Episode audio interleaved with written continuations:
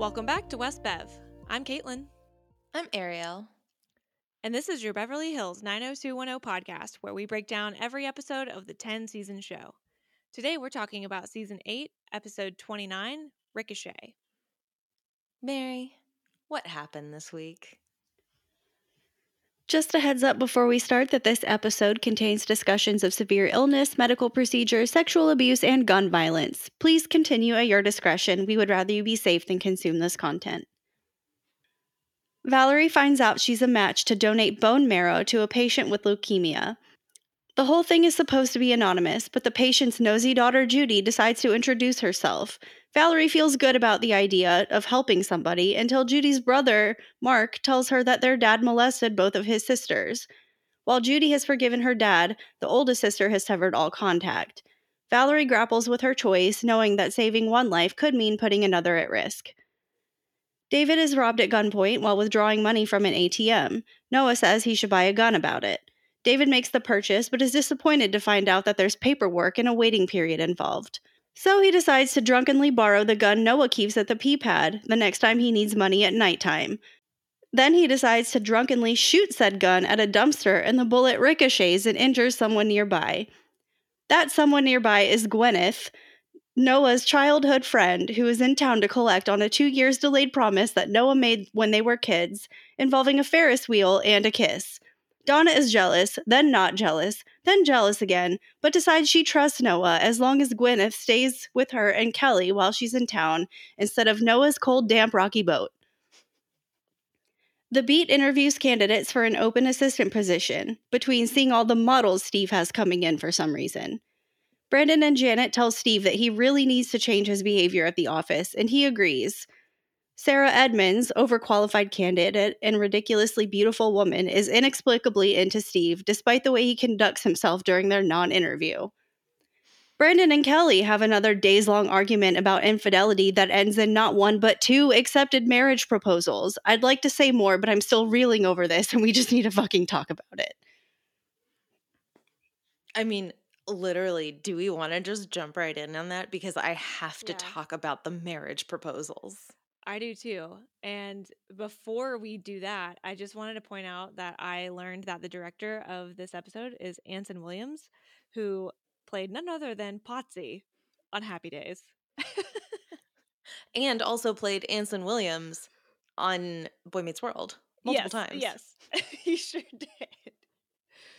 So anyway, yeah, and I also have to say that I when I watched this episode, the marriage proposal happened at the 22 minute mark, which also meant that there were 22 minutes left in the episode. and when that happened, I hit pause and I was like, I need to take some time away from this. it took me a whole 24 hours to recover from what I just saw. And then I went downstairs and told Nate what happened. And he's like, wait, who proposed to who? And I was like, Brandon and Kelly, Nate. Brandon and Kelly. Listen. Pay attention. Keep up. yeah.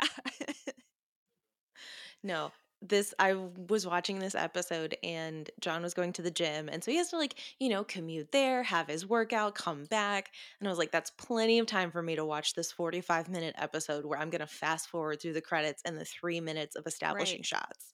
Right. He came home and I had 15 minutes left. Oh my gosh. It took so long to watch this episode. Yeah. They're in in like this one, much like the previous episode, did have a lot of whiplash, just not quite as like um conflicting whiplash. Like it was whiplash because it was short scenes, not because of the content. Mhm. Yeah, cuz man, I mean, truly they packed a lot in these 44 minutes. they really did.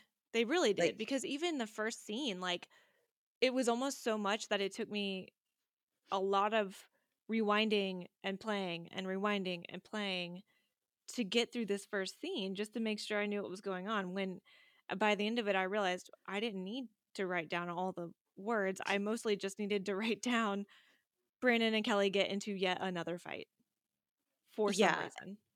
And like they are weird levels of sassy about it. Like Kelly Yeah. pulls up the LA Times or whatever to look for the movie times and finds this article that Brandon passed on and then goes on this whole tangent and he's like why are we talking about this again and she's like Mhm. well it's like 10 inches of paper that they've devoted to this how long of an article is that steve and he just goes 750 words like steve has any idea Right. i, I refuse to believe he can run a paper and have any idea how a paper is run Right. but like yeah she's finding word count and then saying things like well i thought i was pretty brief And like talking about the fact that this councilman that she was reading about cheated on his wife and like projecting that then onto their situation as well. It's like hold on.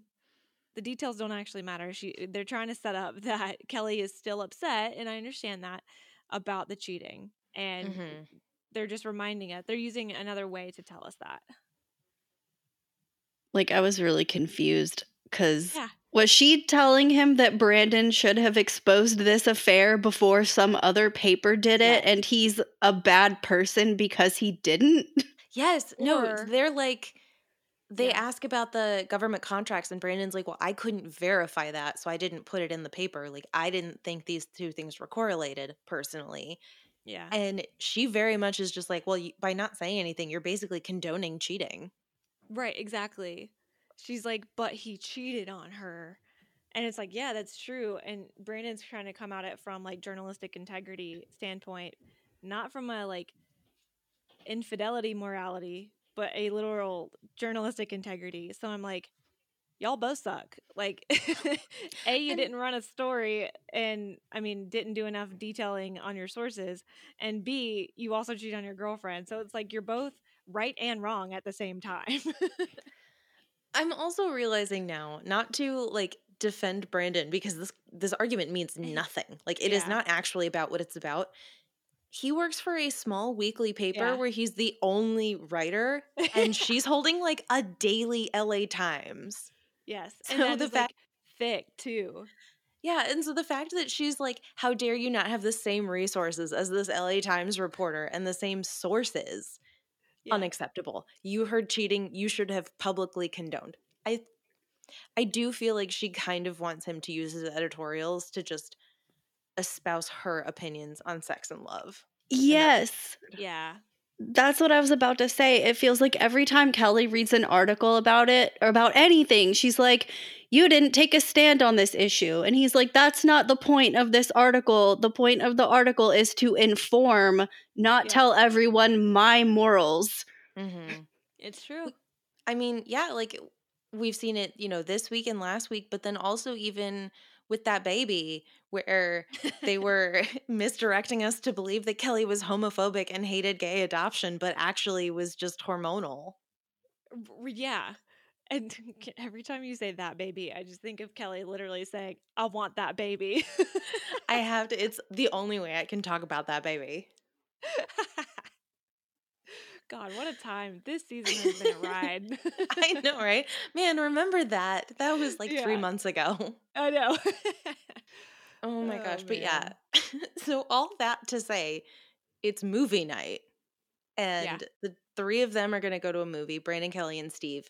Val mm-hmm. is not, but she's upstairs at Castle Walsh and she gets a call about being a bone marrow match for somebody because, yeah, I guess she got blood typed as a kid.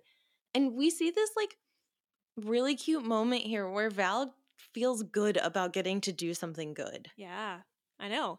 Well, and it's like she, it's like she forgot that she was, uh, um, you know, she had offered up the chance to donate bone marrow and then she's like oh yeah because we had a family friend blah blah blah blah blah and then yeah you Mhm. can kind of see her face change to like oh wow i have a chance to make a difference so she's obviously like you know maybe nervous about it all but she is very much like no i want to go see what this is about Mm. Well, and yeah, I mean, you know, I love to n- jump ahead and talk about things in the future. like, there is this scene later where she talks to Brandon. She's like, you know, I try to do good things. yeah He's like, I'm most of the time, no, but like this week, okay. Well, and that's the thing. Like sometimes we we always like to say like she just can't help herself, but like I genuine genuinely believe that most of the time she has a good intention and it spirals. Yeah. And, you know, that's okay. Like, that's just her personality. But I really do think in this moment she's trying to do something good. Completely agree. And then elsewhere, to kind of set up the episode, David is working late and at an ATM and basically he just gets robbed. Like this guy totally stresses him out, Mm. steals all of his money, takes his wallet, and then you know, like basically traumatizes him and is like if Yeah. you don't count to 50, I will shoot you and runs away. And, And that was terrifying. it's so terrifying and like David has so much trauma about Mm-hmm. gun violence and he's also so Mhm. broke. This man Mhm. picked the wrong person to rob. I know. And then actually post credits we find out that like pretty pretty soon after this David called the police and they like tried to take a statement and check things but ATMs the camera on the ATM was smashed out Yeah. and David never got a look at this guy so he just got away with it. And Right. not only that, he took David's wallet which had his ID in it which has his address on it. Yeah. And so there's a lot of advice going around, kind of rapid fire, that you can tell like David is very rattled. He's trying to say he's fine, even though, you know, everybody knows he's not. But instead of kind of being delicate about the situation, like I said, like a lot of advice is being thrown around. Everything from you should get your locks changed at your house. You should at least get an alarm system, which all things I agree with. But the way Mhm. that it was presented was just like bang, bang, bang, bang, bang, like right, right in his face. And then finally Noah's like, you should get a gun. And I'm like, yeah, great, super, wonderful. Love this. Yeah. Love that this is the direction we're going in. And some people are like, wait, what? No, you shouldn't. And others are like, yeah, you should. And Noah's like, well, I have one at the boat and at the pee pad. And I'm like, probably shouldn't tell people that, dude. Probably shouldn't. okay, so remind me, we've got Donna, Noah, Kelly, Brandon, Val, and uh David all at this table, right? Yeah, Nat came by to like deliver coffee or something. Okay. Well, I don't have any evidence of Nat being held at gunpoint, but the Peach Pit has been robbed at gunpoint. That's true. Um, Donna has been held hostage at gunpoint. Yes. Kelly's been shot. Brandon Yes. almost got shot by Dylan when he broke and entered into his house. and was like with Kelly when she got shot. Um, Valerie has been had a gun pointed at her when she and Dylan went to Mexico with Jonesy. Yep. Like this is the worst group of people to bring up get a gun. Oh, and you know, not even mentioning David and Scott, who exa- he he brings up later. Like Yeah, exactly. I feel like this group would just be like, no, absolutely not. And Mhm. you should like really read our biographies before we hang out again. Exactly. Exactly. But no, just just glazed over, and they all walk in their opposite directions. Yeah, and apparently like outside the peach pit, Brandon's heading out. He's fo- he's supposedly following a lead, so he'll be late.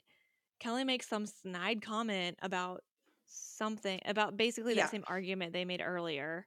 Um but they're fine. It's like they're still like kissing each other and like holding hands at the call. Like I'm like this kind of snippiness between the two of them. I'm like this is not healthy. That's the thing. It's like the it's the fine not fine where Yes. like Brandon's telling her exactly where he's going to be because he knows she's going to freak out about it and she's like remind me how much you worship me and you can't go a minute without me. Now you can leave. Yes. It's very it's very much like it's it's insecurities then projected onto the other, but it's like that thing where you tell the absolute truth, but you make it ex- exaggerated or like um almost like you're trying to sound sarcastic or fun or bantery about it, but you mean Mhm. every word, you know? Yeah, no, you're you're trying to be cool. Yes. So like hopefully it comes through. Yes. Um, and then we get, you know, a couple other setups. Val goes to the hospital to meet with somebody to kind of get a debrief about bone marrow donations. Basically, they tell us about them and how this whole Yep. procedure is going to work. Mhm. And when they walk out, Val tells David that she's going to do it. And first of all, when he smiles at her back, when she says Mhm. that, she's like, I'm going to do it. And then she walks away. And then he has that little like smile of like, I'm so proud of you Yeah. adorable. Made my heart warm. But there also happens to be this other moment where Val is talking to David about this, and this woman is in the hallway and she's like, Oh my God, I think you're about to save my father's life. Which bold of her to assume, you know, just a random person walking by, like, hey, you, you're gonna save my dad.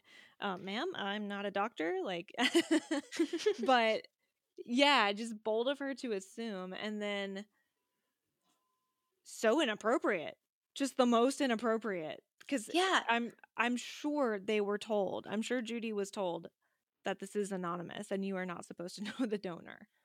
Yeah, I feel so certain that she tried to do it to be like, look, he's a grandfather. Like, my kids aren't going to have their grandfather around. Please help. Like, yeah, so inappropriate. Yeah. But then her brother comes out and is like, Dad wants us, and is very stern about this all. Which I did Mhm. think in this first moment was like, oh, he he understands this is weird. And he's Yeah, just trying to end this. Yes, very much so. Oh, I meant to look up Mark because he looked really familiar. So while we keep talking, I'll look him and her up. She looked kind of familiar too. Okay, yeah, because honestly, the next thing that happens, like, we're still really developing plot. So the Mhm. next scene is we go to the Beverly Beat. They're apparently interviewing for another assistant. I don't understand their financials. Like, Yeah, I'm telling you, they they keep being like, we can't afford to be here. Let's pay another person forty thousand dollars a year. Right. It's so funny to oh. me because, like, last week they were having trouble, like, getting the phones answered because Steve was literally too embarrassed to have Janet be in the office with him while he was there. So now they think they need an assistant when really they just need Janet at her fucking desk. Right? Oh my god. Just like they needed Terry when she Yeah, was there. Yeah. No, these guys can't run a business. No. And I mean, kind of case in point with that is like the first person that they interview works at a 900 number. So that's a big joke and whatever. Mhm. And then Steve totally flubs the next interview because it's Sarah Edmonds, this beautiful woman who, by the way, she just walks right in and they're like, oh, yeah, sure. When there's three people sitting in chairs behind her. Exactly. I'm like either Sarah was like literally right on time for her time slot or the others and the others were like insanely early or yeah, she jumped the line. I'm convinced she jumped the line. Like, that Yeah. just feels right for somebody who's interested in Steve. Mhm. Mhm. And the fact that she is like completely overqualified for this position, I have no idea what's going on here, but I'm sure it's going to be interesting. Right. Like it was just so interesting too that like they were getting I guess a mixture of people which I know I'm skipping ahead but like of just models and then an insanely overqualified person. So it's like wh- how what did the ad say? yeah. Okay. So the the first woman we see works at a 900 number, which Mhm. presumably would not be a place that Steve would have sourced people. Then Right. you have Sarah Edmonds and random women behind her that never get named or acknowledged. And then Mhm. later, yeah, we find out that Steve went to a modeling agency and they only got two responses. Were the only two responses the two interviews, Sarah and the 900 number lady? It had to have been, right? So, yeah, what was this ad and where was it? in the Beverly Beat. So that should give you a good idea of their circulation. And all of their ads are cigarettes and sex related. But God. And yeah, when of course, like when Sarah comes in, she ca- first of all she catches the ball that Steve throws or whatever. So you know, oh my God, she's already she has hand-eye coordination. I love her.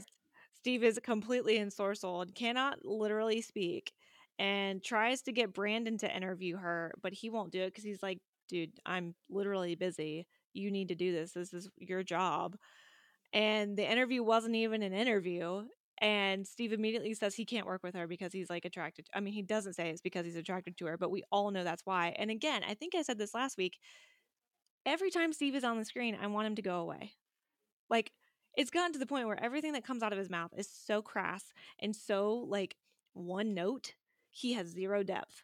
He has been, um, what's the phrase? Um, diminished to one, completely one note, one dimensional. Mhm. It's bananas. I think Ian Ziering deserves way better because we've seen better. And it's just, I'm just like, man, you are so typical, and this is not interesting.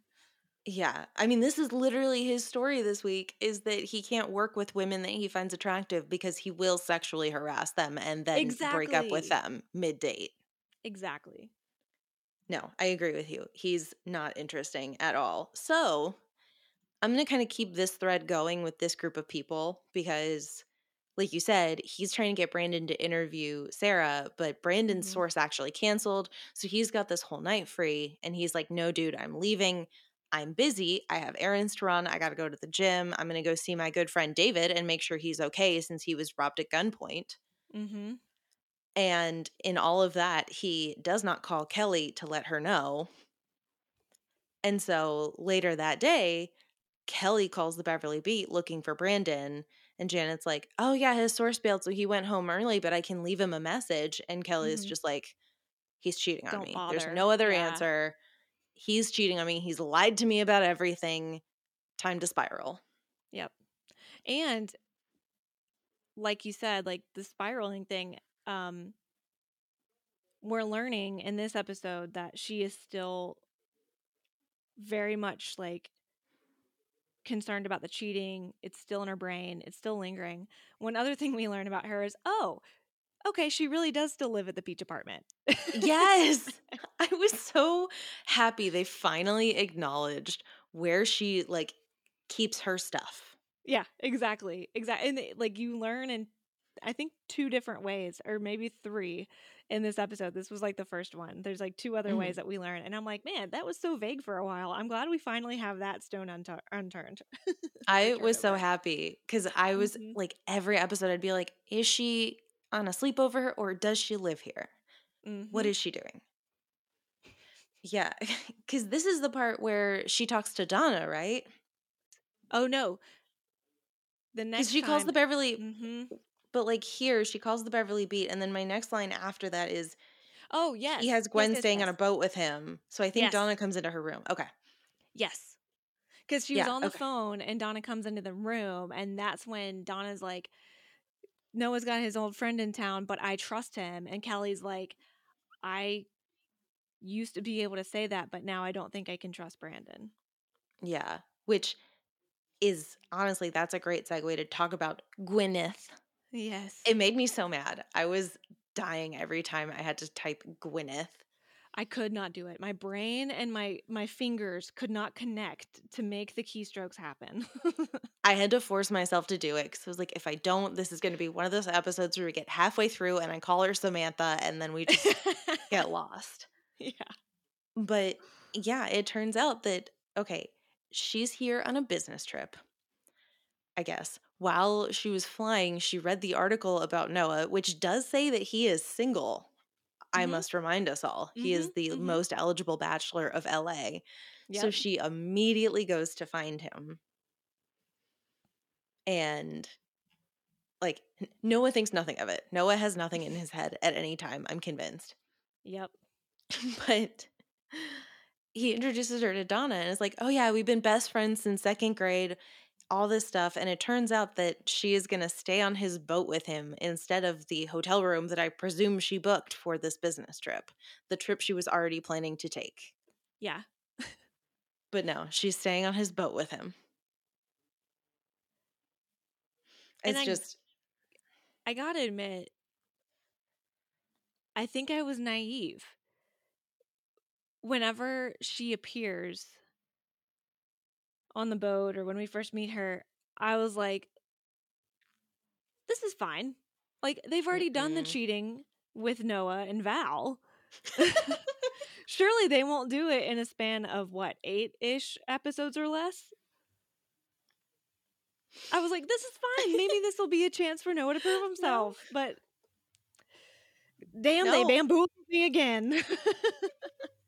I just love the idea you gave them the benefit of the doubt of like they're not going to do this again. I'm like, we literally have a cheating storyline in the works right now. Surely they won't stack another on top of it. Nope. I haven't learned anything. Just a double decker peanut butter and and fidelity sandwich. yeah. Oh god. It was just so funny that like yeah, this beautiful woman just shows up out of nowhere after reading the article that says he's single Mhm. and wants to stay on his boat with him. God, it's just totally fine. ridiculous. And like, I'll stay on this Noah and Gwyneth and Donna, and then Brandon and Kelly real quick because then there's two Val scenes like that sandwich around it. Yep. But at the next, um, the next time we see Beverly beat, Brandon's doing an interview this time, and Kelly comes by, presumably to check up on him, make sure he's where he says he was last night, whatever. Mm-hmm. And this is where we learn that Steve got like women to interview for this job based on a modeling agency rather than people who called the classified ad because the woman literally, instead of a resume, hands Brandon a headshot, which I'm like, girlfriend, ma'am, this is a Wendy's. Like, But this I is not what you think it is. I did really love that like presumably they had just sat down for this interview because he says, "Can I have your resume?" takes it and says, "We'll call you." yeah, exactly. Um, and again, I'm like, I literally wrote down Steve is so annoying. Um, it's so bad. It's so bad. And then yeah, so the but the main point here is that Brandon tells Kelly that there's not a story in that the you know with the source he was supposed to meet and that the source bailed. And Mhm. so Kelly's immediately sus because she assumed especially based on what Janet said that he was meeting with the source. So now her alarm bells are just like firing off in her head. And Brandon ends up telling her that he went by David's after the source bailed to go check in on him and just make sure he was okay and spend some time with him. And of course, Kelly being suspicious, I literally wrote down, I was like, she's going to check. She's going to call David and check. And she walked right over to the phone in the Beverly Beat, calls David. And the good thing is, is she doesn't have to ask. He just outright tells her that Mhm. Brandon was there last night. But I'm like, ooh, this ain't going to end well. Right. The fact that she couldn't even wait until she was outside on a cell phone Mhm. or to her own house, to her own office, she had to literally move two feet and immediately call David. Like, Yes, that's a lot. I know. It's crazy. But yeah, I mean, while all this is happening, Val still has her other storyline, which literally at her point so far is just, I'm a bone marrow match and I'm going to do it. But instead, bro- I kept writing brother Mark, and I don't know why that's so funny to me now. Brother Mark. Like, I think it's because I've been watching a lot of Righteous Gemstones, and so I'm just hearing like brother Mark. oh my God. Add another show to my list that I have. The first so thing, good. like one of the first things that popped to my head when her name was Judy. And then like I was like at one point in my nose I wrote, What the fuck, Judy? And all I could think of was Righteous Gemstones. That's so good.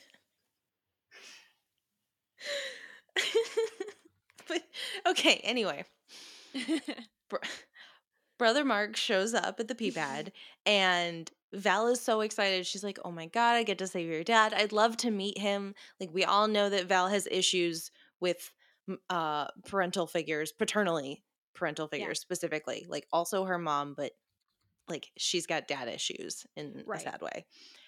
And then Mark is just like, I actually really would like to talk you out of Mhm. doing this bone marrow donation because my father molested my sisters and just drops that bomb on her. Yeah. And he doesn't stop. You can see on her Yeah. face, she's like, I can't hear this. This is not okay for me. Her Yes. face just falls and he will not stop.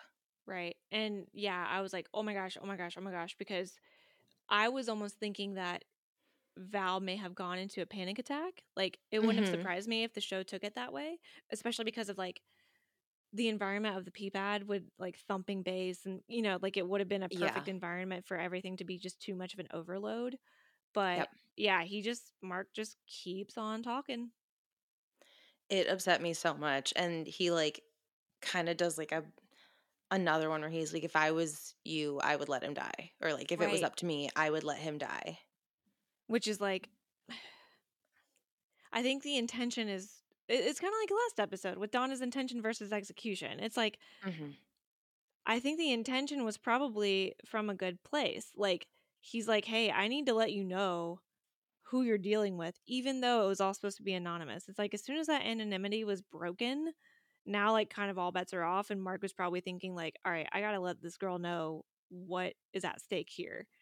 Mm-hmm. and so that she can make a decision for herself. But of course, then the execution is just like like whatever the version of love bombing is for this Yeah. info. You know what I mean? It was just like Fast and Furious interface, deal with it, mic drop by. yeah, the deal with it just yeah. got me. But I will say, to Val's credit, like she goes Mhm. back to the therapist or whatever the next Mhm. day, and they're like, "Oh yeah, you need to go to the lab for your blood work." But she starts asking questions about the recipient of her bone marrow. Like, hmm I think she's still trying to say, like, maybe it's not him. Maybe I can still help somebody. Maybe I don't really have to think about this. But it just turns into a lot more pressure of like, if you don't do this, he will die. And then Val's like, oh, he's a he's a he. It's a guy. hmm I think it's him. Yep. And I'm actually going to keep on this again for a little bit because they the if you don't do this he will die really gets her so she goes down to the lab she's doing her blood work and then Judy comes in because Judy cannot let well enough alone like this Yeah. woman is too invasive She's just magically there. She happens to be right outside the place where they take blood. hmm and she brought her children to see her elderly father who abused her as a child Mhm. and Val just I don't know how to say it. Like Val just kind of has to like go into her Val, like this is how I talk about this, where she's like, Yeah. "Oh yeah, my dad did that to me too. Did he go through therapy? Are you sure he's not going to do this to anybody else?" Right. And like, how old's your daughter? Yeah. Which is terrifying. Oh my gosh, no, it's. I appreciate everything that Tiffani Amber. Oh my gosh, Tiffani Amber Thiessen does as Val, but Mhm. like they are asking so much of her all the time to have Oh, to have these conversations. I know. I mean, I think yeah, that's an excellent point because she does. She does. It's kind of gosh. It makes me think of how Sarah Michelle Gellar was in Buffy. It's like they gave her beyond material, like like beyond. Like you think on the surface, you think not you, but like the the royal you thinks that Buffy the Vampire Slayer is just a monster of the week kind of sci-fi show, right? And then you actually get into watching it and you're like, "Oh my god, the amount of stuff between physical stunts, you know, being in almost every scene, but then the like you start to really get in the show and it's the all the emotional heavy lifting that she has to do. I mean, it is bananas and I really do think shows do that because they know their actors can handle it, right? And hmm but you still have to think like these actors are are literally playing a part, but they it's so hard to separate. Like you're you're playing a part for so long and so so much detail that it's hard to separate. So you have to think that the more you give a person, the more it seeps into their brain when they're not on set. And so when I think about the stuff they did with Brenda, the stuff they did with Kelly early on and even in the middle, and now with Val, I'm like, my goodness, like there's just so much depth here. And I'm like, I mean, I'm thankful that we have extremely well-rounded and and really in-depth female characters. But I'm like, can we please allow this for Steve?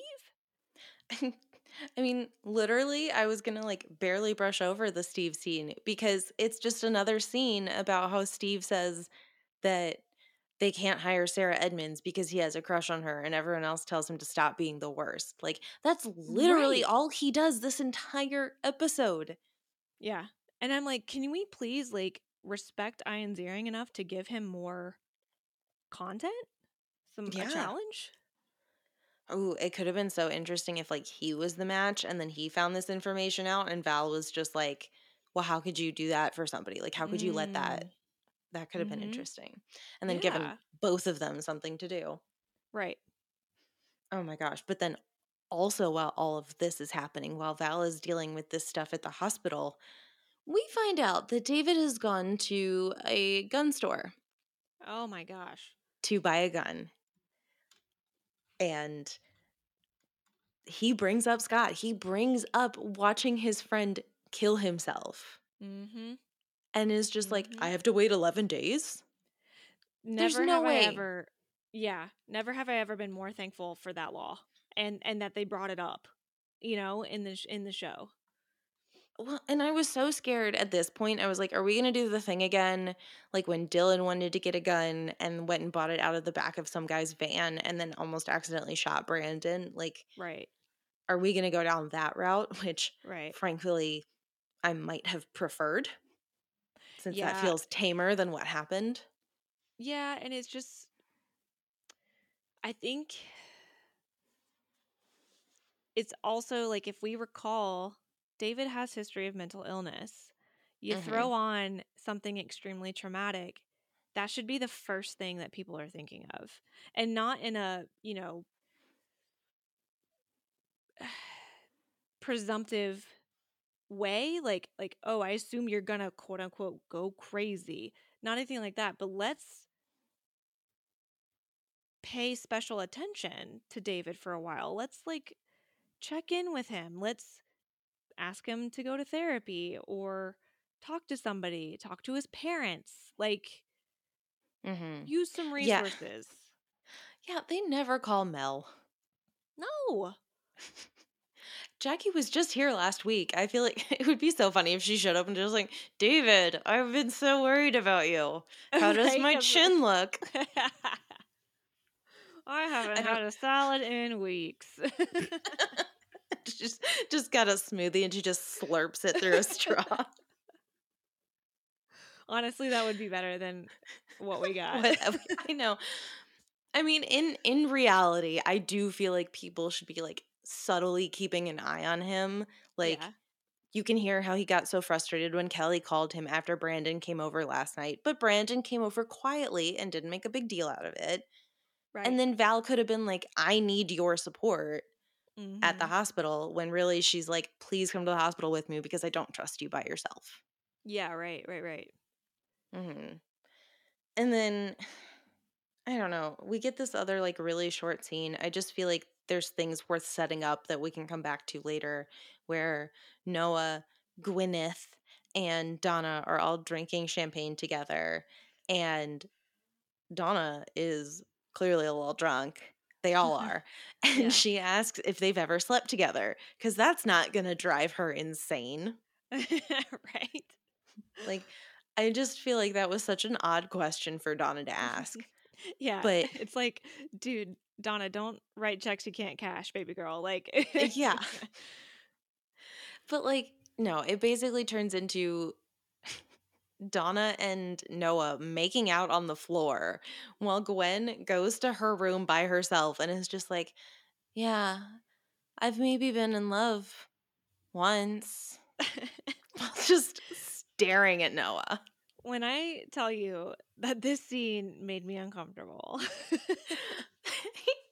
they were like full on eating each- other's faces in front of her on the floor, like on their knees, making Ugh. out.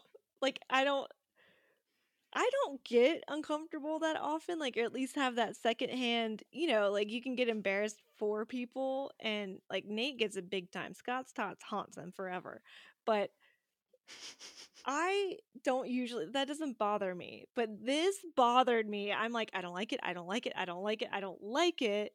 And but I will say, did this beginning of the episode, I mean, uh, scene, not feel like we were about to get a threesome? Absolutely.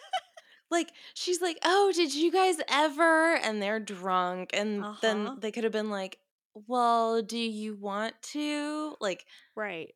they're making out on the floor and she's like, "Oh, I got to go to bed." And they'll be like, "No, no, stay. Come sit with us." Well, and it makes me think like honestly think Donna would have been okay with whatever the conversation was on the Ferris wheel had happened on the boat with all three of them together, like talking about their pact at 21 or whatever. Mm-hmm. I No, I feel like, "Oh, very I feel very confident that drunk Donna would have just been like, "Well, kiss her." Yeah, exactly. Right? So, anyway, I was uncomfortable. Yeah. okay. Speaking of uncomfortable, let's talk about the next couple scenes with Brandon and Kelly, and then subsequently Donna and Val and Steve. Yeah. Because Brandon is home. He's at Casa Walsh. She's in the bathroom in the other room. And Kelly is just like straight up going through his pants. Like she pulls out a receipt for something, whatever. And he's basically explaining how he's been working so late at the Beverly Beat. But he comes out and catches her going through his jeans. And okay, so it basically turns into not not a fight, but this thing where she's like, I need proof that I'm not crazy for doubting you. I don't want to feel crazy anymore. This Mhm. is terrible. I feel not like myself. Mhm. And so Brandon proposes marriage. And just seconds before was getting annoyed that Kelly can't let this go. I'm like I I just like I understand Kelly's behavior the last couple of episodes and and a lot of this season has been a like for lack of a better word crazy. It's just been erratic, right? It's been Mm-hmm. hard to handle in a relationship. I'm sure it's hard for her on the inside. But for me, it's like she was actually being vulnerable here and like letting him in and saying, like, I'm messed up. Like, I, I can't sort this out. I, I Mhm. need you to reassure me. I need, I don't know what I need, but I need something to help with this. And his first response is to, can we stop talking about this? Can we stop bringing this up? Basically, I forget what his exact words were, but it was basically like, are we still on this? And I'm like, yeah, you literally cheated on her. Like, I'm sorry, but she, her trust has been broken. It's going to Mhm. take more than just, oh, I've stayed with you for the last three months or however long it's been and not cheated on you. Like, oh, I'm sorry, you've been doing the bare minimum for the last three months by just staying committed to me in a monogamous relationship. And I'm not allowed to be mad about, about the cheating still. Well, and that's the thing is like we should really the way this scene should have ended instead of being a proposal and an acceptance of our proposal, like we all know, everybody mm-hmm. knows, probably should have been them breaking up because if she Yes. can't drop this and he can't do anything to reassure her because he did mess up, Yeah. what are we supposed to do? We're just going to run in circles and have the same fight over and over again. And Casa Walsh's walls are thin. yeah. And there's two points that Steve magically and Val make that are in the subsequent scenes that I'm like, yeah, they're 100% right. And yeah, it was just like obviously should should not have happened the proposal and all of that and i understand why he did it and i understand why she said yes but it absolutely should not have happened at all. And that was the moment when i was like i need a break.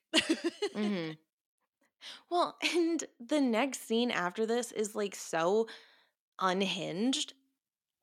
It's it's you do need a break because if you come right into this, I swear I was like heated trying mm-hmm. to keep up with everything because you see Kelly is at the Peach Pit having coffee with Donna, tells her they're engaged. Donna wants to know everything and it was like I don't know if you really do because she's going to get to the end of this not romantic story yeah and you're going to be like, "Girl, no." i know and you get those like finishing each other's sentences of the each scene um Mhm. of yeah and like steve or brandon says to stephen val like we almost broke up and kelly's like instead we got married and like i i thought it was hilarious val's interpretation of kelly saying yes like I just love that she's like, so you proposed because you were in an argument you couldn't win. You couldn't get out of an argument you couldn't win. And then on the other side, you've got Donna being like, of course I'll be your maid of honor. right and Like- i just uh yeah I- Yeah. Yeah. And then there's some short stuff, whatever. Honestly, I'm going to skip it because I don't care and we'll just bring it up later. Because nothing happens today. We have to skip all the way to the Ferris wheel later that night Mm-hmm. where like this is so romantic. Like this is another one where I don't think Noah realized what he was doing Mm-hmm. because we find out that this whole thing with them is that Gwen is scared of heights and Noah is going to take her on a Ferris wheel to help her get over her fear of heights or something. Mhm. So he bought out the entire amusement park or pier, whatever, so they'd have the Ferris wheel alone. He bribes the ride attendant to stop at the top so that they can be alone together. Mm-hmm. And then they ride up, and he is like centimeters from her face. like so close. I wrote my notes were at the top, they stop, and she is nervous, and they are talking insanely close together. Way, way too close together. Like I as close as I am to the mic right now is how close Noah was to like they could smell each other's breath. They could like my god. It, it was like you know how sometimes you get really close like eh, like in bed or whatever with your spouse and you get so close that your eyes like start seeing double vision and so you have to back Mhm. up a little bit to let your eyes correct that's how close they were Truly, they were so close. And then while they're like this, while his arm is around her and they're so close to each other's faces, Gwen is just like, Do you remember that we made this promise that no matter where we were when we were 21, we would kiss and see if we were meant to be? And then he does it. Like the fact that he does it and then pulls away and is like, but you know I'm with Donna, right? So like this passionate kiss I just gave you and this incredibly romantic evening mean nothing. well that's what's wild is like all he says is you know i'm with donna not i can't kiss you because i'm with donna and i don't want to cheat on her Mm-mm. just you know i'm with donna yeah I feel like Noah is brain empty enough to have taken Donna's you should keep your promises like as literally as he possibly could. It's like, well, I'm here because Donna told me to be. I'd better kiss her because that's what Donna would want me to do. god semantics noah semantics oh my gosh. But then so they get down from the Ferris wheel, they go to the pee pad, and they're still very close. They're still physically very close together. And then Donna comes out of the bathroom, and I could not really read what was happening with Donna because she's got that like weird uh braided slash knotted hair Mhm, and mhm. she's also kind of acting a little drunk I know. It was like I think sultry is kind of the word because or like petty or like as the you're not well, Ariel, you might get this reference. Mary, you probably won't. Sorry. But she was acting like Red K Kara. Like when Kara was on the Red Kryptonite and was like sauntered into the club like a totally Mhm. different person trying to dance all up on James. I'm like, this isn't Kara. Like this felt like not real Donna. Like Donna was this on isn't Kryptonite. you yeah. Why did you drop out of Yale? like it was so weird to me because she comes out kind of acting weird definitely dressed differently than she Mhm. normally does like still the tight dress but with the hair and all the stuff differently and then david's sitting at the bar but he's supposed to be the one who's drunk because she Right. makes him promise to take a cab home Yep. but then she says that she sees Noah and Gwen and then sends Gwen to go say hi to David, which makes no sense to me. Why would Gwen give a shit? Right. Exactly. Yeah, exactly. But then Noah pretty immediately confesses to Donna what he did, which I do appreciate. But bro, you literally just cheated on her and then got arrested for it. Yeah. And like oh god, where am I? Oh, there it is. I was like at oh, least oh yeah, I he's he's honest. But he can't blame Donna for still being mad. Like just because you tell the truth doesn't mean there aren't consequences for that truth telling, right? Mhm. And I'm glad he didn't lie to her about it, but he can't be surprised that she's mad. Oh, she's pissed. She leaves immediately. Mm-hmm. And then I kind of want to continue this storyline because this is a pretty wild night for everybody remaining at the P pad because it literally always is. How the P pad doesn't have like a two star rating on Google, I'll never know. Right. Because David's hammered and he offers to buy a round of drinks for the bar. He realizes he's out of money. Okay, I'm sorry. First, he offers a round of drinks to the bar and then tells Gwen that he can pay for it because he went to the ATM like a big boy. Mm. But then he's out of money. So he's like, oh, I got to go to the ATM again. So he jumps the bar, gets the gun that he knows Noah keeps at the P pad, and he knows everything about the P pad bar because he used to own it, Yep. and is like just waving it around. And Gwen is just like, why am I here? I need to leave as soon as possible.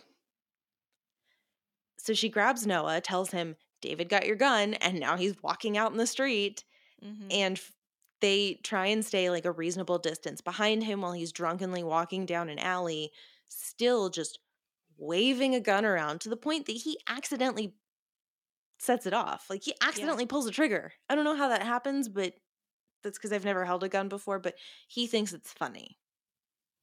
Yeah, he's like, "Holy crap, it worked!" Basically, and luckily, it shot into a dumpster full of trash, Mhm. and nothing bad happened.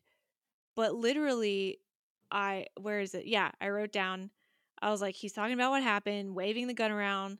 He fires it into the dumpster, dump dumpster, the dumpster where it could have ricocheted anywhere. I wrote, and I was like, oh, yeah, yeah, as soon as you said it, you were like, that's what happens. Yeah, I was like, ugh, David. He's talking about what happened to him, waving it around. He literally then fires into the dumpster where it could have ricocheted anywhere. And yep, that's the episode title. And it does exactly that and hits Gwyneth in the arm. Mm-hmm. And they rush her to the hospital where she is acting like she's dying from like this bullet grazing her. Like I swear she's Mhm. being more dramatic than Kelly was when Kelly got shot and needed Mhm. emergency surgery. Mm-hmm. But she's like, "Oh my god, I feel so weak. I think I'm going to pass out. No, don't leave me." Mm-hmm. And then they take her away and the doctor is just like, "I need to call the police because someone shot her and you literally just admitted to it." right, exactly. Because so- David is still hammered. And so David gets arrested for I think they say like only a misdemeanor, but it's for like a uh illegal possession or something. Yeah. But yeah, Yeah, so presumably Something about like reckless discharge of a firearm or something like that. yeah.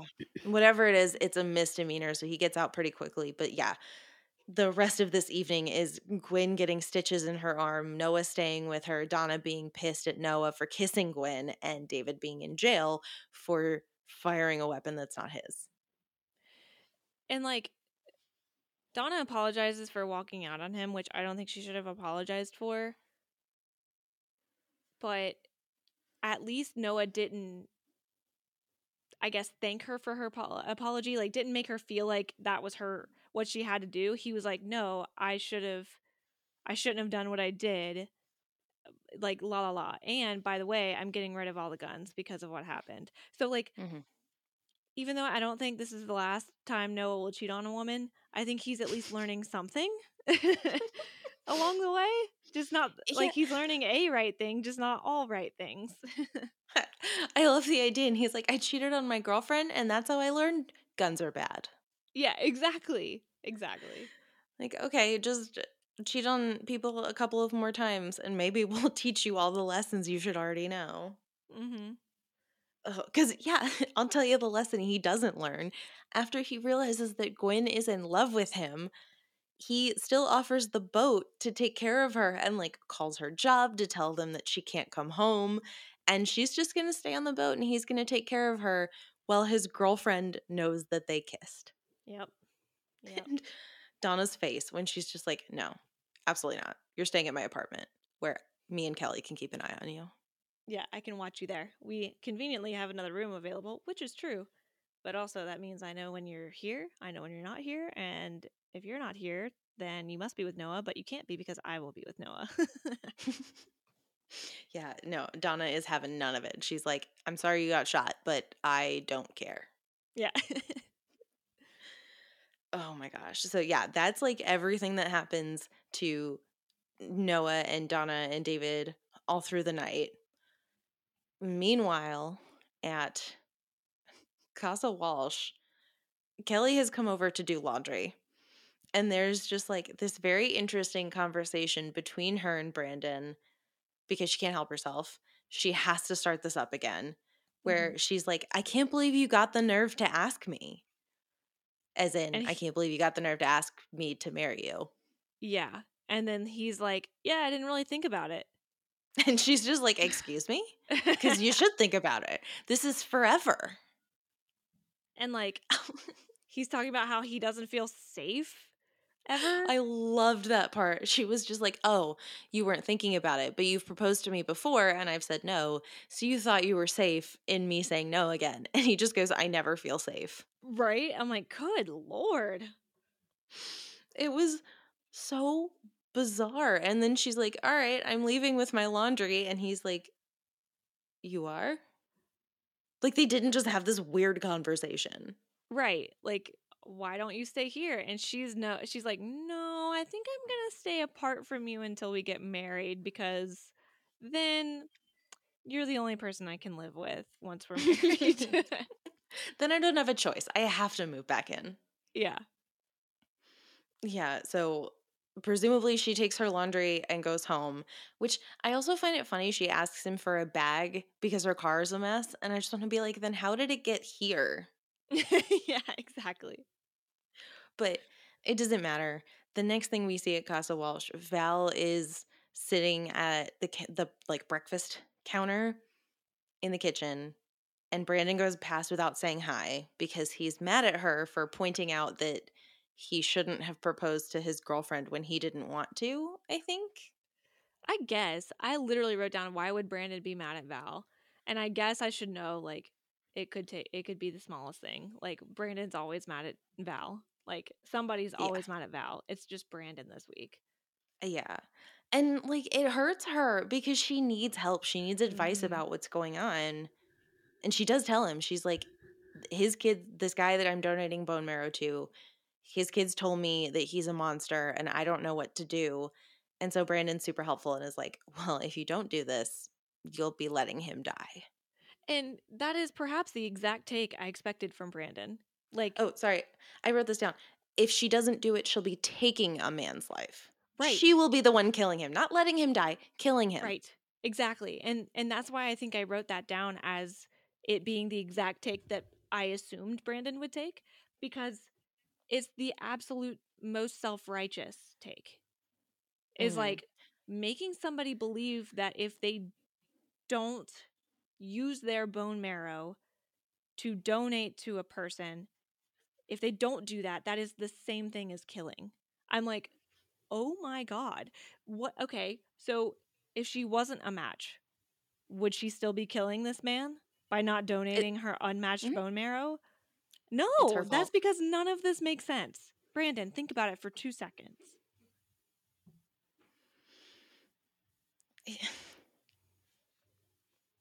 I, I just can't like, I just can't think about it like that because that's what Brandon does is is I feel like he goes to extremes. And like, if he knows Val's history and he knows about this guy, why is he not more empathetic about it? Yeah, like for the guy that was so ambivalent when it came to the Noah Val rape trial, he was the one that would not never take a side. I'm like, you sure I think in black and white right here. Yeah. Tell you another person who should not live with Brandon, Val. Yeah, a hundred percent. Although I'm sure she's like baked it out to where she basically doesn't have to pay rent. I'm so sure. She has maloned her way into this house. She's like, I can't possibly move. Like he's insufferable, but I stay here for free. Well, and then like I don't know, I think something happens off screen or apparently Brandon saying she'll be murdering a man actually makes her feel okay enough to go to the sister's place, Sister Judy, Uh-huh. to tell them they can't donate the bone marrow. And then Judy loses her mind, slams the door in Val's face, calls her a murderer. And then she and Brandon just like leave. And Brandon doesn't say anything the whole time. Right. And like Val makes the point of this is the choice that I can live with. And I just have to keep thinking this is why these things are anonymous. Mm-hmm. And the and and what I've kind of gone back to is like the reason these things are anonymous is because literally doctors have a an oath to take that says do no harm. They don't discriminate on the person. They don't ha- get to be judge, jury, and executioner. They literally are in charge of saving people's lives when they can. And Mhm. This is exactly why because they can't get involved in who the person is who the family is what if what consequences or effects ha- like this person has on other people. They cannot get in that because if so then they would then be deciding whose life is worth it or whose life is valued above somebody else's. And the fact that judy and mark i mean mostly judy but mark too got in the middle of all this they they should have removed val from the donor list or, or or something. Like I don't know what the right answer here is, but because that breach of confidentiality was or or sorry, that because that confidential confidentiality was breached, everything went out the window. Yeah. And that's the thing, right? Like doctors are compelled to help people. Val is just a normal person who doesn't have to. Exactly. She is a normal person who is totally fine to like let her biases get in the way of helping someone who is a Yeah. predator. Like yeah. sorry, that guy does not have a right to Val's bone marrow, which is a whole different conversation. But it doesn't Mhm. matter because after David gets out of jail, the hospital calls his house and tells him that they found another bone marrow donor and Val's off the hook. Right. Right. And then they get into a fight. And I got to be honest with you, this fight did not track with me. I have no idea why he is just like, You're clearly not over your father, and it's tearing us apart. Yeah. And he's like getting all high and mighty about how she should be in therapy and how she needs to like he didn't say like get over this, but in in not so many words, he basically says get over it.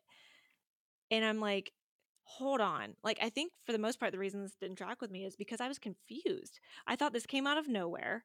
This was extremely like pot meet kettle because I'm like, David, you also should be in therapy. Think about what literally happened to you 2 days ago and the kind of mental health you've been through.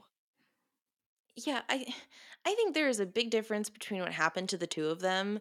And I Yeah. get that this is like a trauma response for him, but he tells her he's like two people could have died because we didn't want to deal with what happened to us. Like, okay, you got robbed at gunpoint once. Like Valerie's entire life was affected by this. Right. And that's that should be more of a sign that they both should be in therapy because Exactly.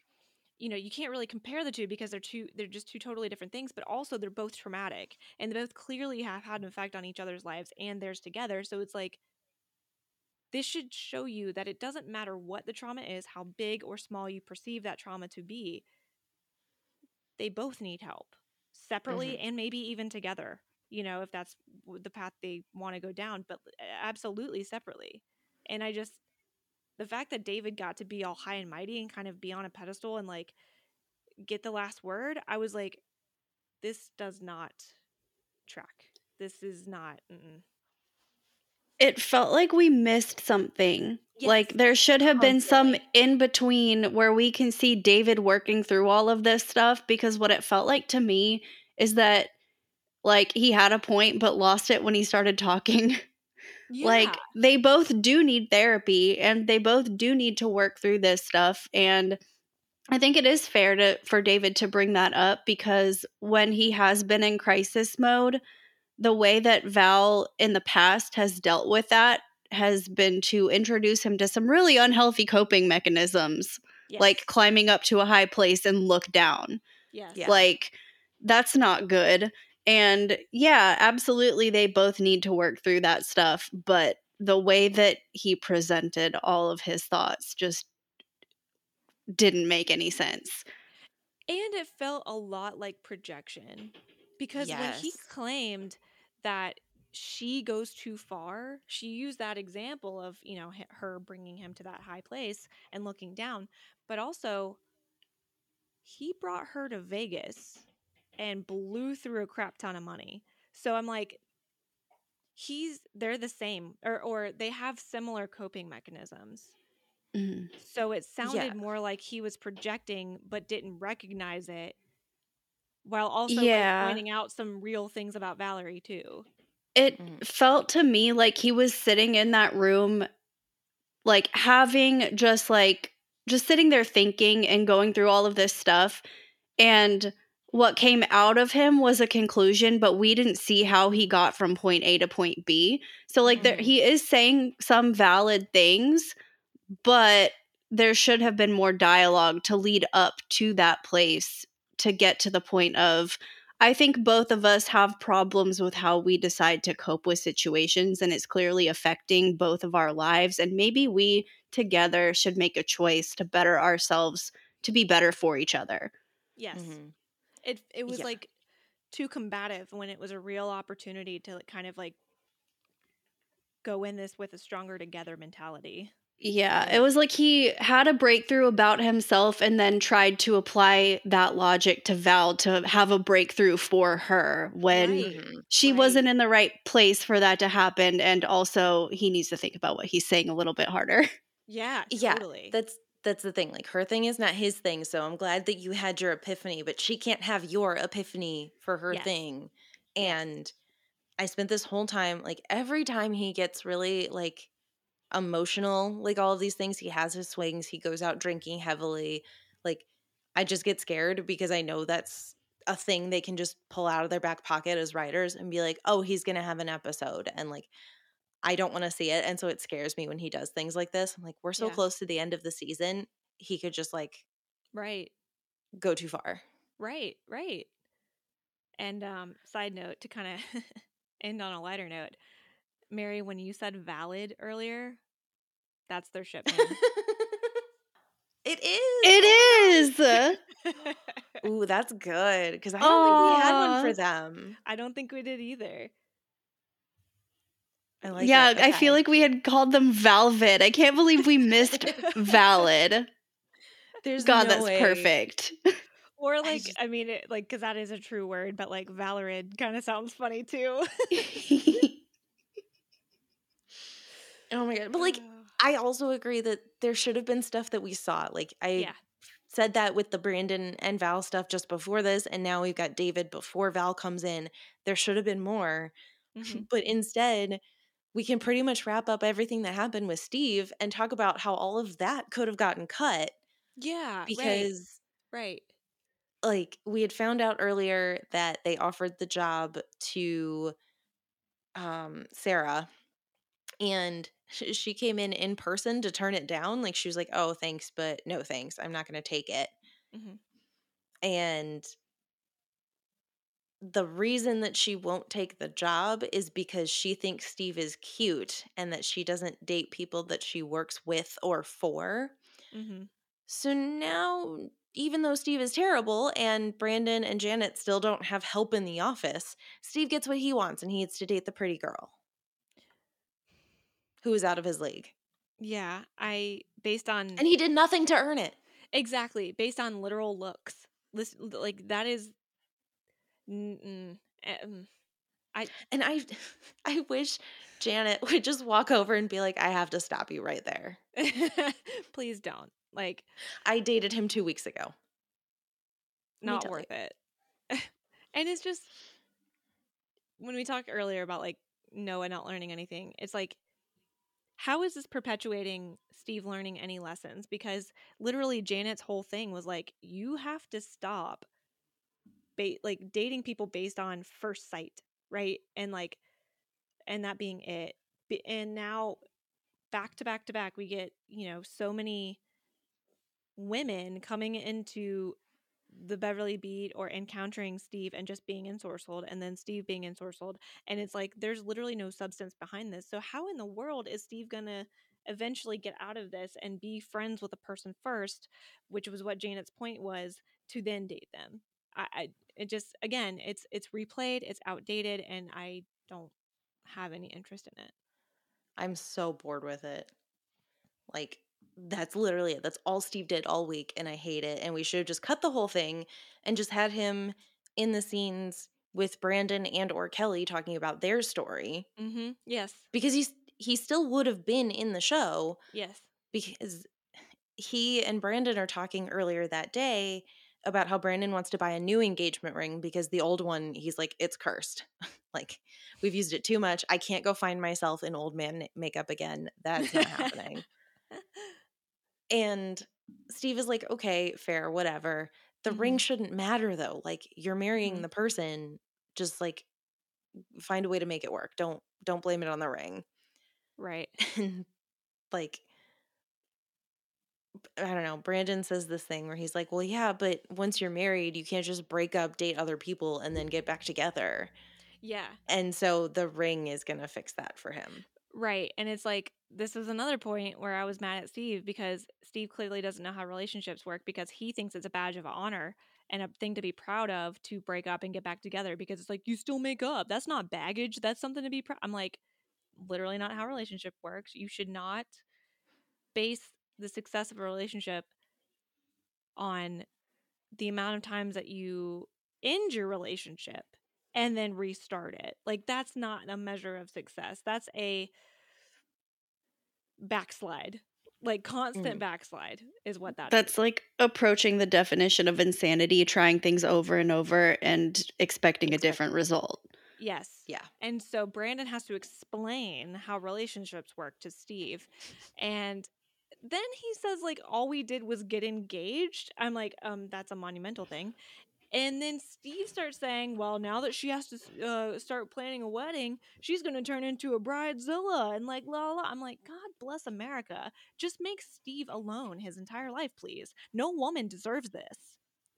Like there's Uh, there's this episode of The Simpsons where Homer gets on the Itchy and Scratchy show, and it's Itchy and Scratchy and Poochie, but everybody hates Poochie, and so to write him off the show, they they just show like a cartoon stick figure of Poochie going, "I must leave, my home country needs me," and then he just gets in a rocket ship and goes away. That's what I want for Steve. I want one day Steve just comes down with a suitcase and is like, "I have to leave. My mother is actually alive. I'm going to Mexico." Bye. Or like make her live on like in like Florida now, so it's like so far away across the country that like it's not that easy to get back to. Yeah. Just I have to leave. Just go away. I don't care. Yeah. Cuz yeah, there's this other so that's how Brandon and Steve start their morning. Donna and Kelly start their morning in such an adorable way. Donna went out and bought Kelly a wedding planner and wakes her up in bed with it so that they can look Mhm. at it together. She's like cute. the most supportive maid of honor in this moment. And meanwhile, Kelly's like, I literally can't even pick a date for this wedding because Brandon's not actually used to the idea. Like, he doesn't actually want to marry me. She knows. And Donna reminds her that like this was his idea, and I'm like, okay, but he did it to avoid a fight. So mm, And well, and I love that Donna ends the conversation, or at least what we see of it. If she's like, you can't, if you can't say that you trust Brandon, you can't say yes to his proposal. a hundred percent. It's the only thing I agree with. And then I guess, you know, Brandon and Steve separate, they part ways. Donna parts ways to go talk to Noah and Gwen about where she's going to stay. Mhm. And Brandon goes to see Kelly to tell her the idea about the new ring. And she's even just like, I literally have the other one. Like, I'm wearing it right now. Right. Like she doesn't care at all, even though he's like, I don't want you to wear it because he originally gave it to her for the wrong reasons. I'm like, you're literally trying to give her a different ring for the wrong reasons now. Like, I know, you're just just pretending. stop You're like, which is funny because he actually ends the episode with proposing again. I know. And it is a little bit cuter this time, but it's still not for the right reasons. I literally wrote down, like, he asks her to marry him again, and she says yes, and it's a little cuter, but still not for the right reasons. I mean, it really doesn't help that they started this scene with him being like, Yeah, I want to get you a new ring. And she's like, But why? Actually, right there is where you proposed to me the first time. yeah.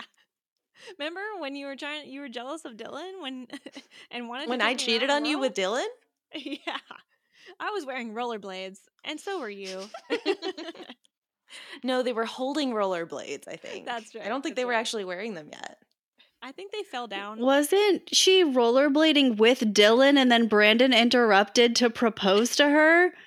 I think so, because that's when Dylan knocks her over and makes out with her in the grass Oh, and asks her to go on the world trip. Which Yeah. is wild because of all of the people you'd expect to rollerblade, it would be Brandon. Oh, definitely. I mean, have you seen him in hockey skates? Like it That's what I mean. Like he got cast on a teen TV show rollerblading in a park. yep. Oh my god, I forgot how good he was. Oh my god, and uh, that's the mess. That is Ricochet. That is a lot. it was just so like yeah like after that last episode that was so whiplashy for traumatic reasons this had a lot of trauma still but it just the way it ended was just like bloop let's end i'm gonna take you out of it now Yeah, like even though it took me so long to get through, I feel like once it ended, I was just like, "That's it. Like this is how we're gonna end this." right Because it doesn't felt- feel like we fixed anything. right like it was almost like we ended on another cliffhanger even though it wrapped it i, I don't know it was weird But and we only have one episode left, and then the, the two part finale. I think. Yeah. Or like 2 Mhm. episodes left, and then the two part finale. We're so close to the end, so to like be bringing in Gwen, who can't leave for a few days because she's got a bullet wound, and like exactly all this other stuff. This is a wild episode. yep So, that being said, do you have a quote of the week?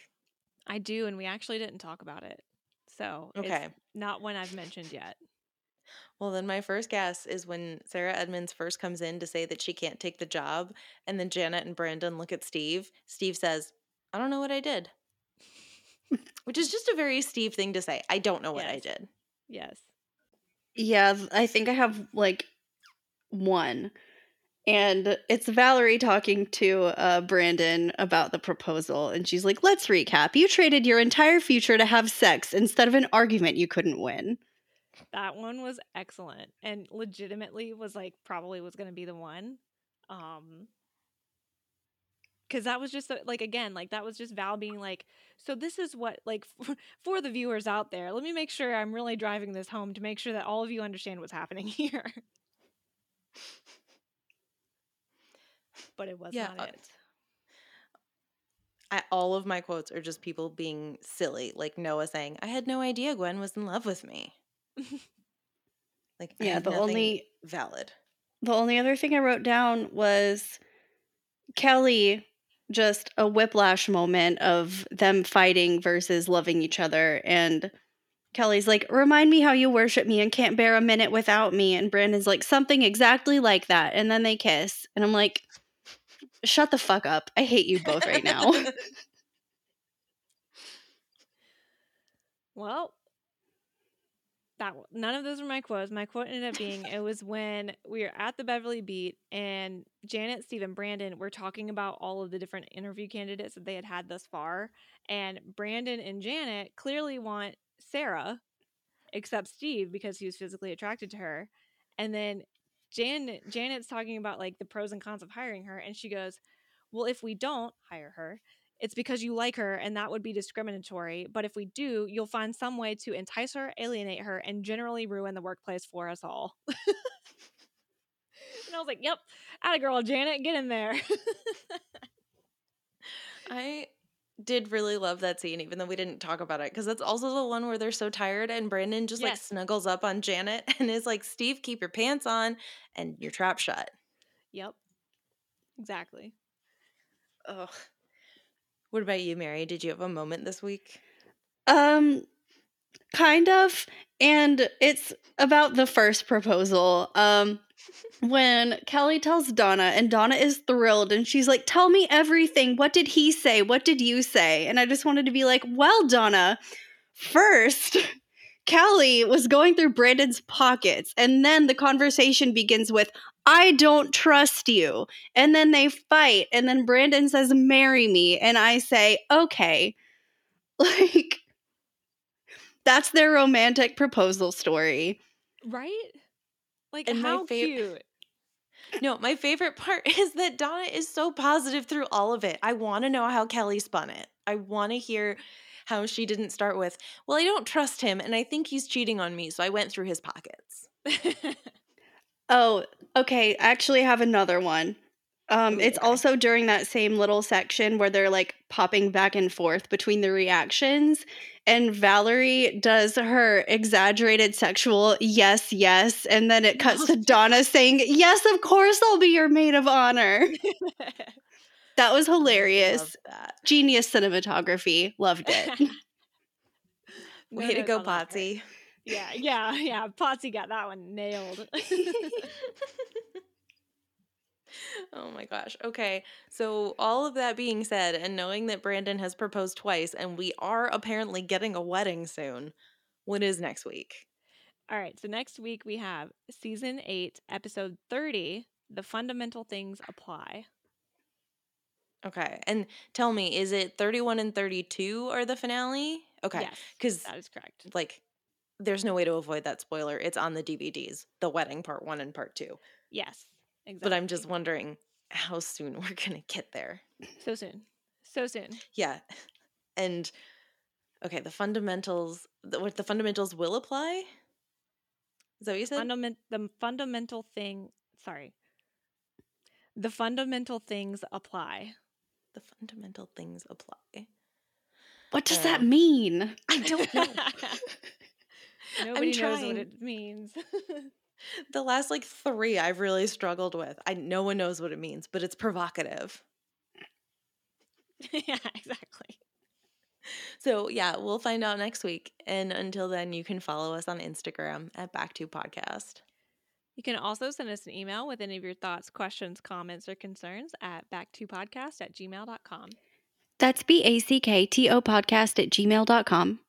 And don't forget to go into your podcast app and rate, review, subscribe, share it with all your friends and family. All of this stuff really helps us get seen and build a community. And that way we can give y'all a better product. And if you leave us a five star review in Apple Podcasts, I would really appreciate that you remind us how much you worship us and that you can't go a minute without us. And if you do it, we'll give you a shout out on the show because we really appreciate that. So until next week, from all of us at Back to Podcast, I have to go to the top of a Ferris wheel with my best friend, Gwyneth. I have to go get some new headshots so that next time I have a job interview, I can present my headshot. I gotta go follow up on some promises I'm owed from several years ago. Bye. Bye. See ya.